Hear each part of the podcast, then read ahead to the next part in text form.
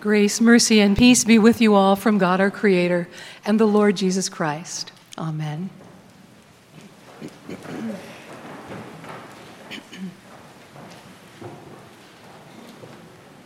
Tonight we gather to remember something inescapable, yet something we try very hard to forget. Remember that you are dust, and to dust you shall return. We have received ashes on our foreheads as a symbol of this reality that we are mortal, that this life does not last forever. We remember it also in our funeral service when we say, Earth to earth, ashes to ashes, and dust to dust. The meaning of the ashes is mortality.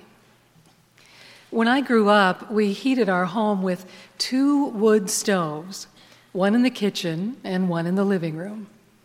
There was a plaque on the wall in the kitchen that said, He who cuts his own wood is twice warmed. Mom liked that saying, but she said it wasn't quite accurate. It's more like four times, she said. Once when you cut down the tree, once when you split the wood, again when you carry it from the woodpile into the house, and then the fourth time when you burn it. That wood that kept us warm had once been growing in the forest, living and bearing leaves, providing shade, adding a ring each year. It turned to ashes as it burned in the stove. Certainly, burning the wood speeded up the process, but the tree would eventually have died, decayed, turned to dust, and returned to the earth with or without us, just like the people warmed by its burning earth to earth, ashes to ashes, and dust to dust. The ashes remind us of our mortality. We use the ashes from our wood burning stove for a couple of other things that remind me of the Lenten season we are now entering. We shoveled them out of the stove into a pail, and then we put the pail securely in the trunk of the car in the wintertime.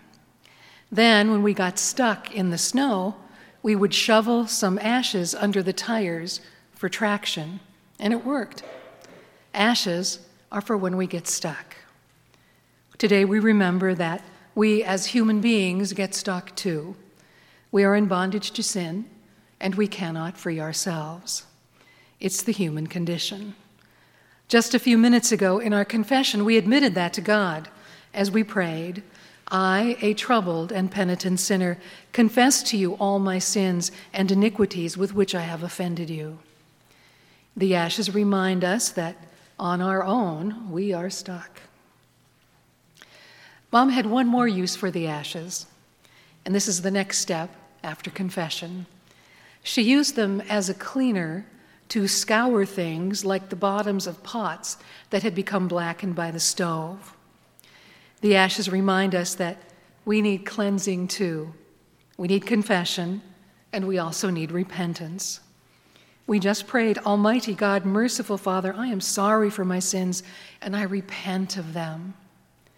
And then we heard these beautiful, cleansing words By Christ's authority, I declare to you the entire forgiveness of all your sins.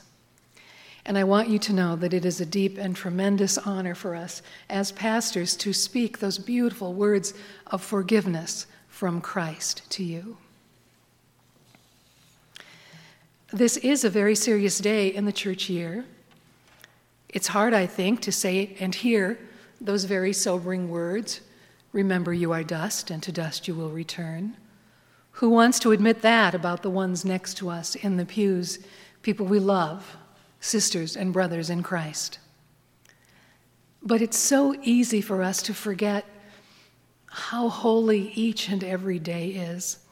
So easy for us to take tomorrow for granted. Ash Wednesday pulls us up short.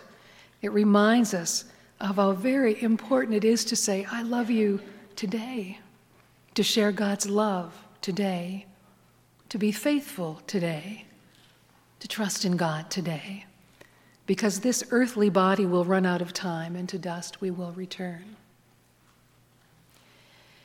If we left here only in ashes, it would be hard to bear. But there's more to this day.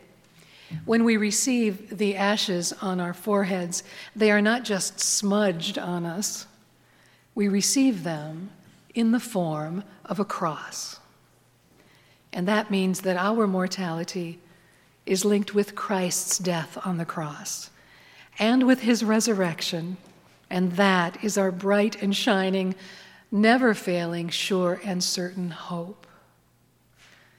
Why the cross? Why would our Lord be willing to go so far for us? While we are being honest and confessing this night, we remember that our Savior didn't die for us because of our achievements or because we have earned it or deserved it, but rather because our need for forgiveness and healing is so great. Our great need meets the Savior's great love, and that means the cross. When we see the cross on one another's foreheads, what we are seeing is not only our mortality, not only our stuckness, not only our need for cleansing, we are also seeing the love of God that will never, ever let us go. Earth to earth, ashes to ashes, and dust to dust. All true, but not the final word. In this Lenten season, let us repent and turn to Christ, whose final word to us is life. In the name of the Father, and the Son, and the Holy Spirit. Amen.